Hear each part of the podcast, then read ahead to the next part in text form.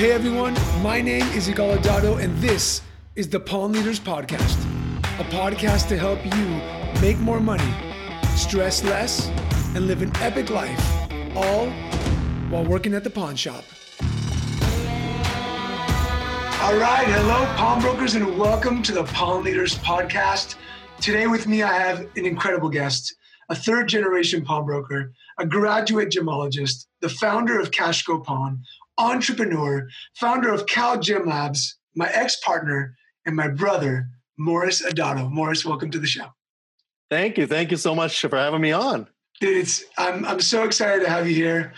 Uh, it's one of the first episodes of Pawn Leaders, and I knew you were the first guest I had to call on because you're my brother and my ex-partner. I'm honored. I'm honored. Cool. So amazing. Um, I want to talk to you about pawnbroking, obviously, and some things that you're doing in the pawn world. But first, tell everybody how you got into the pawn business. Well, a long time ago, I was just working for sales, uh, doing uh, door-to-door sales and, oh God, uh, working at McDonald's and every other job you can name until my dad pulled me aside and said, hey, dude, come, come work for me. So... Actually, even before then, I'd ask my dad for some money, obviously. And he said, yeah, come over here. I'll, I'll give you some money. He'd call me into his shop and give me a bucket of gold. I was like, here, clean this. And after I was done with that, he's like, here's a broom. And he'll sweep this. And here's a mop and mop this. And, and there's your money. So I kind of got into it helping him out. And uh, before you knew it, I was kind of managing his large location, the largest location he had already opened up. And we turned that into a, I want to say a million dollar location in about a year, year and a half, um, due to the fact it was right on the border. That was my first pawnbroking experience with my dad. So, so dad did the same thing to me. You know, when I wanted a job, he said, come clean the bathrooms and I'll pay you. So I'm I'm happy that I wasn't the only one who had to do that. Oh, no. I broke the way for you. So tell us a little bit about Cashco Pawn. When did Cashco Pawn start? When did you start it? And uh, what's Cashco Pawn doing today? Cashco Pawn started in, well, it's been seventeen years now. Opened up by myself in a eight hundred square foot little location in the corner of a dingy little neighborhood. And worked that for a good year on my own.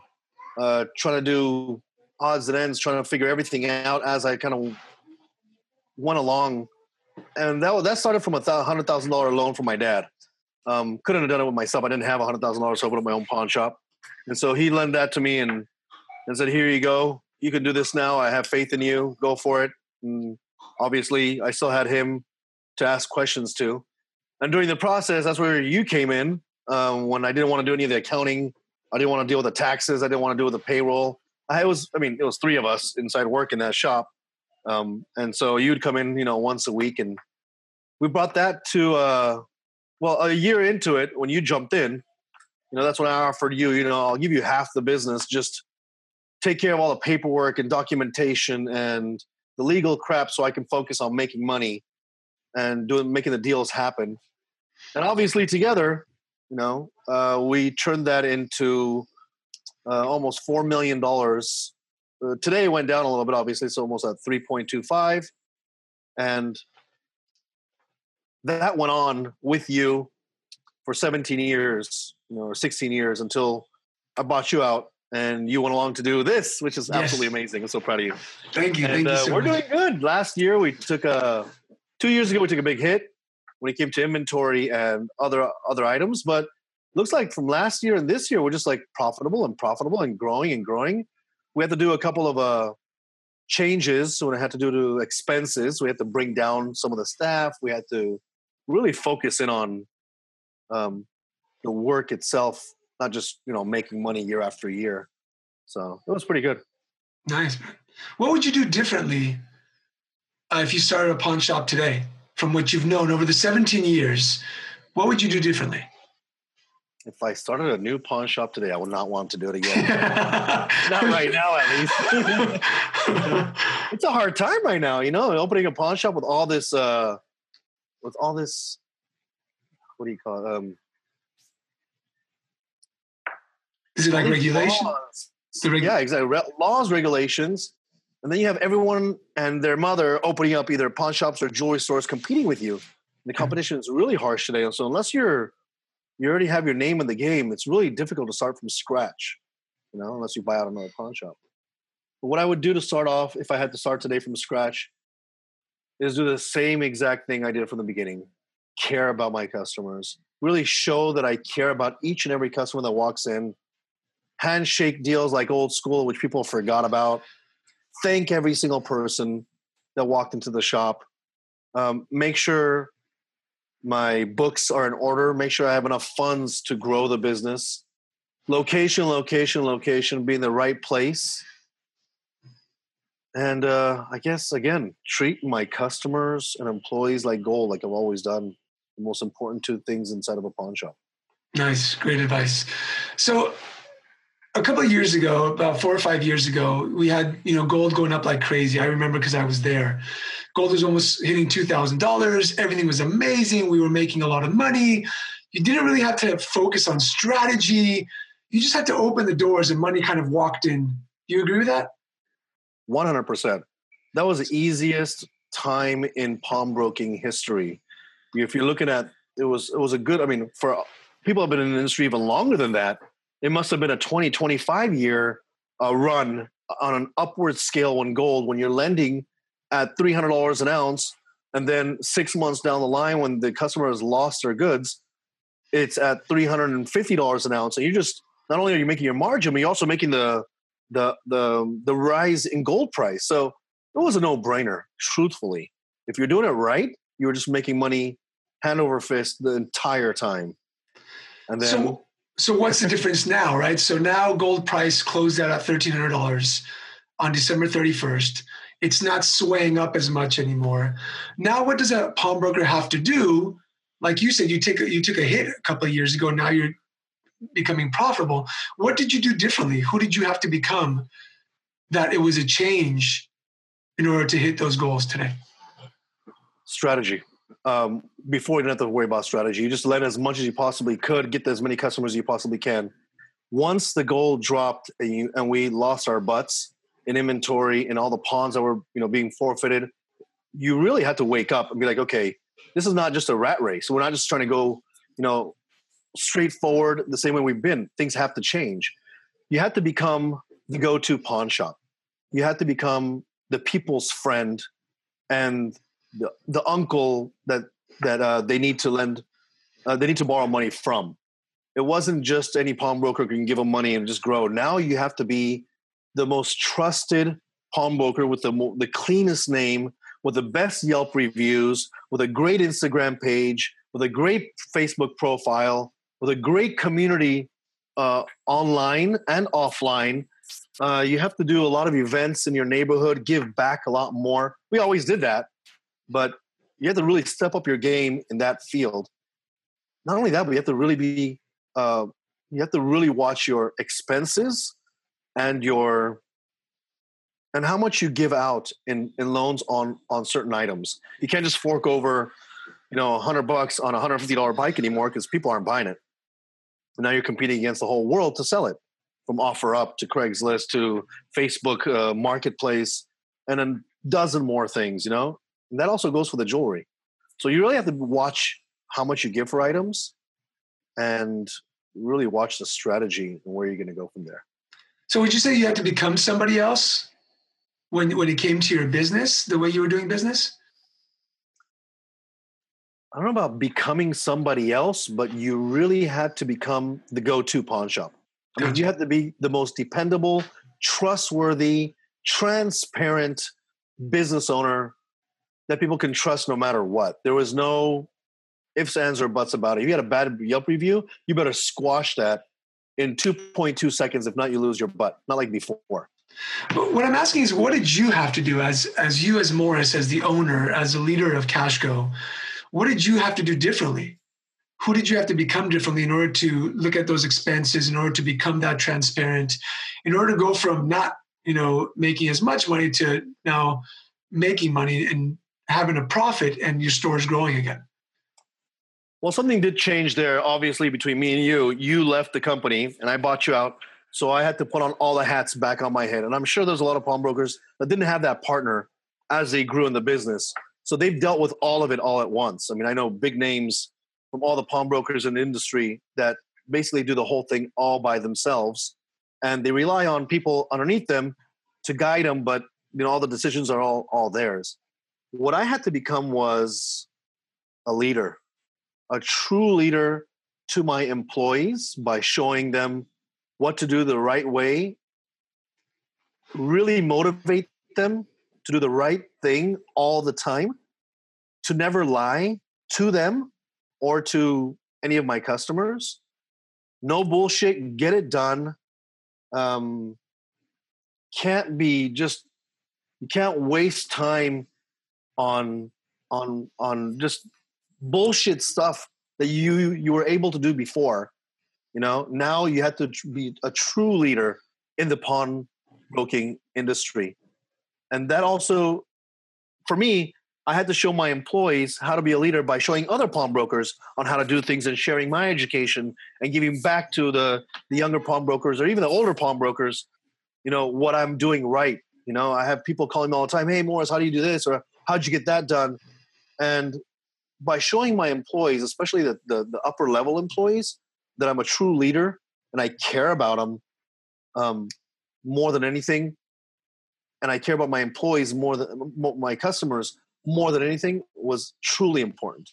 And to be completely transparent and trust, trustworthy. Yeah, if I, if I go back in time, I remember, you know, we would have meetings every single month with the employees and we'd take them bowling and to concerts. And we really built this culture where they loved coming to work. It wasn't just about the money, but they loved who they worked for. They loved Cashco. Um, and they loved what we stood for, which was caring about our customers. You know, my, my, my one of my biggest, uh, my biggest achievements was, I don't know if you remember when one of our employees quit because he, he was just like, oh yeah, I got offered by the competition.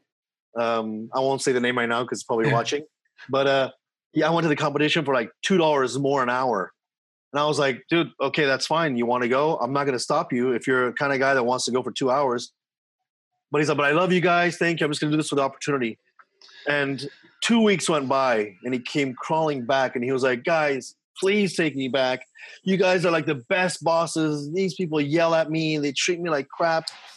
I was like, bro, you know, that's, that showed us that our culture was what we needed it to, to be.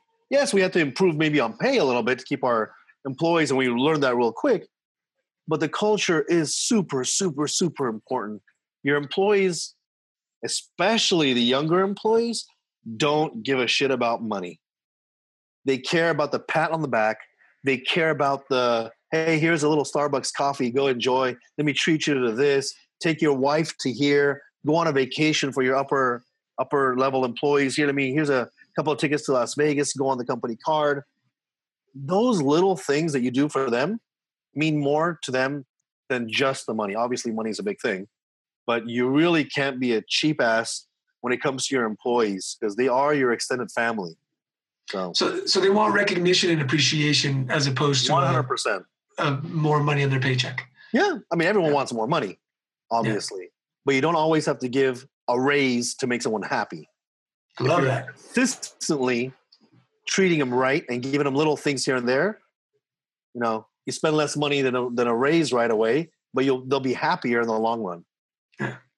Let's go back real quick. I want to ask you, what's been the most difficult thing for you over the seventeen years of, of the pawn business? Losing you. Oh, oh, you're so sweet. That was tough. It, it was tough for hey, me too. I had a partner right next to me I can talk shit to and I can, you know, solve problems with. But the toughest part for me actually was the or is still the accounting aspect of figuring out cash flow for the next six months or a year, making sure we have enough money to stay open and have payroll. You know, I'm not one of those pawnbrokers that are filthy rich and I have a bank account and lines of credit of a million dollars sitting, sitting behind me. I'm, I melt my gold to make payroll, you know, I know. You know that. And we yeah, sell diamonds to make, you know, payroll happen, and we're consistently growing in the last, you know, last year or so. So it's, it's been tough. That's the hardest thing. I think I'm going to rephrase that. the hardest thing has been to control my stress levels. Nice. Personally, because all the other stuff I can kind of figure out and make happen. I can pull gold out of here, melt from here, liquidate there. But the stress level and coming home with a smile on your face has always been the most difficult part. I think that in, in the Pawn Leaders, uh, it's one thing that we talk about a lot is having that balance and not coming home stressful, because you've got so much going on in the business, from the gold and the diamonds and the employees and the customers and, and regulations and the police and all these types of things, that to shut it off when you get home, it's not an easy task. It isn't. What have you done in the past that's worked? Exercise, for one, is like the, the, the key ingredient to me, for me. I mean, just joined kickboxing again and just hitting that padding, relieving that stress has been the best thing I can do. Um, coming home and really taking off the keys off my pants and putting them down somewhere and making that my, okay, my worker hat is off, the keys are off my pants, and now I'm a dad and husband again, has has recently helped, because I haven't done that all my life, has recently helped in, in uh, adjusting from work to home environment. Because as well, I mean, as anyone knows, if you're my age, between thirty, uh, I'm sorry, between forty and fifty now, I'm in the forty-three section. But you get home and your wife still needs you. Your kids need your support. Your wife needs your help in taking care of them, homework, this, you know, the problems they've had during the day, and still talk to them. So you're still consistently solving problems and giving love and giving energy. You can't just come home and be out of energy. Another thing I've done, which has always helped, is is take ten minutes of my time in the car and literally meditate before I walk inside the house and just breathe and calm my nervous system down, because our nervous system is constantly running, solving problems. Da, da, da, da, da, da. So that has helped a lot. Yeah, you talked about uh, being a dad. I'm going to dive into something deep that's personal for both of us. But I remember before I left, um, that's when Dad was diagnosed with his Parkinson's, you know, Dad being a second generation pawnbroker, Grandpa being a third, first generation pawnbroker. And that hit us really hard. There were times where we just stare at the computer. We wouldn't do much. I remember we'd say, hey, let's go to the museum together. Like we, we did that a couple of times, or we just go to lunch. So my question is, when something like that happens to a pawnbroker, stressful, a family situation, when something major happens, it's okay to just stop and and to take a break, right? one hundred percent. I think I think we took more breaks than we needed to, because we never got the help we needed to. Yeah.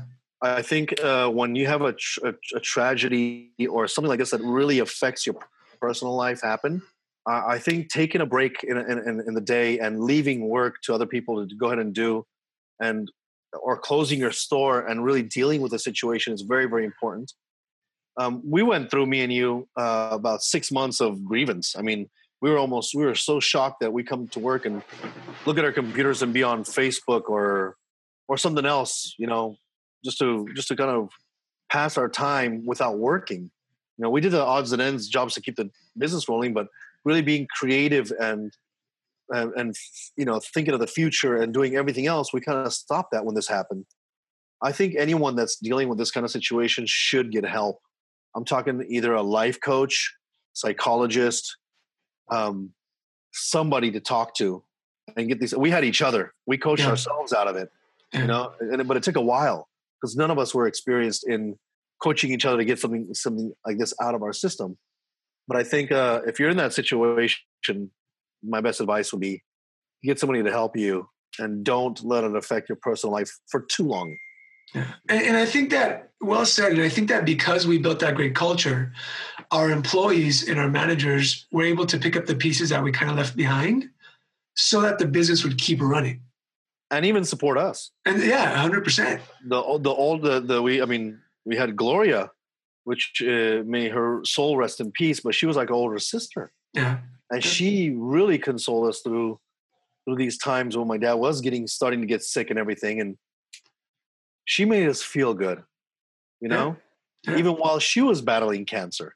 Yeah, yeah, you she know? was a trooper. So for those of you listening, uh, Gloria was our, our manager, our general manager, who for years battled cancer and would come to work every single day. And when somebody would come into her office to give an excuse, she'd look at them and say, I have cancer.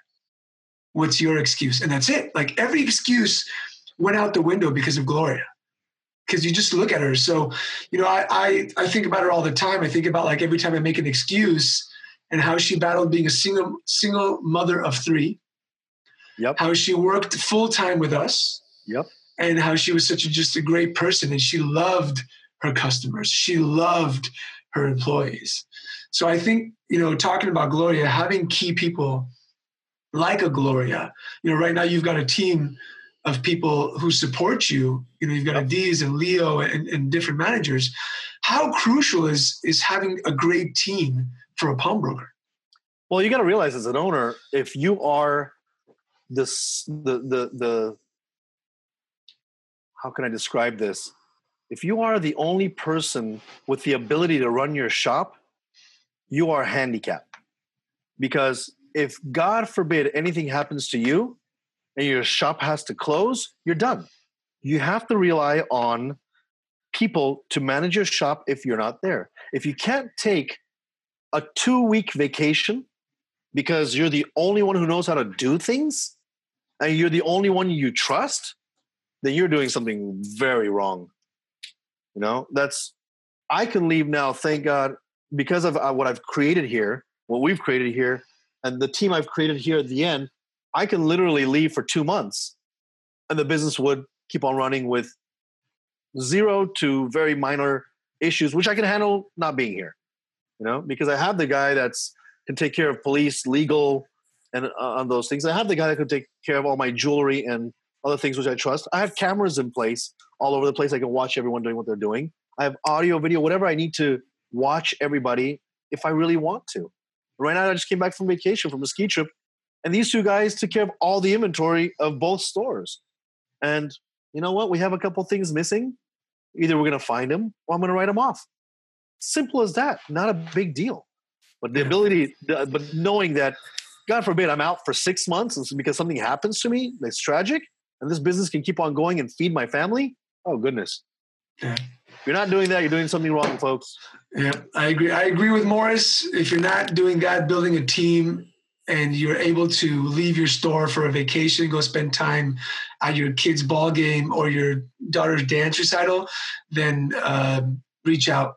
You know, we'll do, we'll get some leadership done. Yeah, get some help. You know, super important, because it's not just about being in the business all the time. And some pawnbrokers have this ego that if I'm not there, things don't work. It's about trust, bro. Yeah. It's one of the biggest things is I don't trust my people to do what I do because they might steal from me. If you have that in your mind, two things are happening. One, either you don't trust yourself, okay? Or two, you have the wrong people in place. So put the person that you trust the most as your right hand that can do your job, and then put processes in place to protect you from that person stealing from you, yeah. which is very easy to do, especially yeah. nowadays with all the technology in the world. And for me, it's helping that person who's going to be your general manager or your management live an epic life. Because if they live an epic life, if they have time with their family as well, then they're going to work so hard for you. They're going to do a great job for you. They're going to look after the stores like if they own them. You know, my two guys, when I went on vacation, you know, they broke their backs doing all the inventory. And I know I can see in their faces they're tired. You know what's going to happen next week? They're both going to get massages at different times. They're both going to get a paid day off because I'm going to give it to them. And they're both going to get little vouchers for dinner with their wives or their whole families to go out and take them somewhere as a reward for letting me go on vacation. You know, I didn't have to come back and bring him a little keychain and say I was thinking of you. No, it's like you get a massage, you get a day off, and you get a, a dinner here because you allowed me to spend time with my family. Yeah. That's what you got to do to make their lives epic. So they want to continuously do that for you. Awesome. So Moris, um, before we get into Cal Gem Labs, because I do want to talk about that, what is one piece of advice that you would give to pawnbrokers today for two thousand eighteen? What do they need to do differently to succeed in two thousand eighteen? Hustle. Wake up. Stop bullshitting and get it done. Because there's a lot of things that, you know, there are things in your own mind that you can make that can make you successful and move forward as a pawnbroker. But the only thing that's holding you back is a bullshit that's in your head that's keeping you from doing it. So procrastination, Pro- procrastination. Procrastination.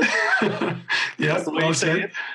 And uh, and the fear of success, in that what you're going to do is actually going to work. Because a lot of people have that in their head. So stop bullshitting and just get it done. Make yourself that list of things that you know is going to make yourself yourself successful and your pawn shop successful, and just do it. Check them off one by one. Awesome. Let's let's talk about Cal Gem Labs.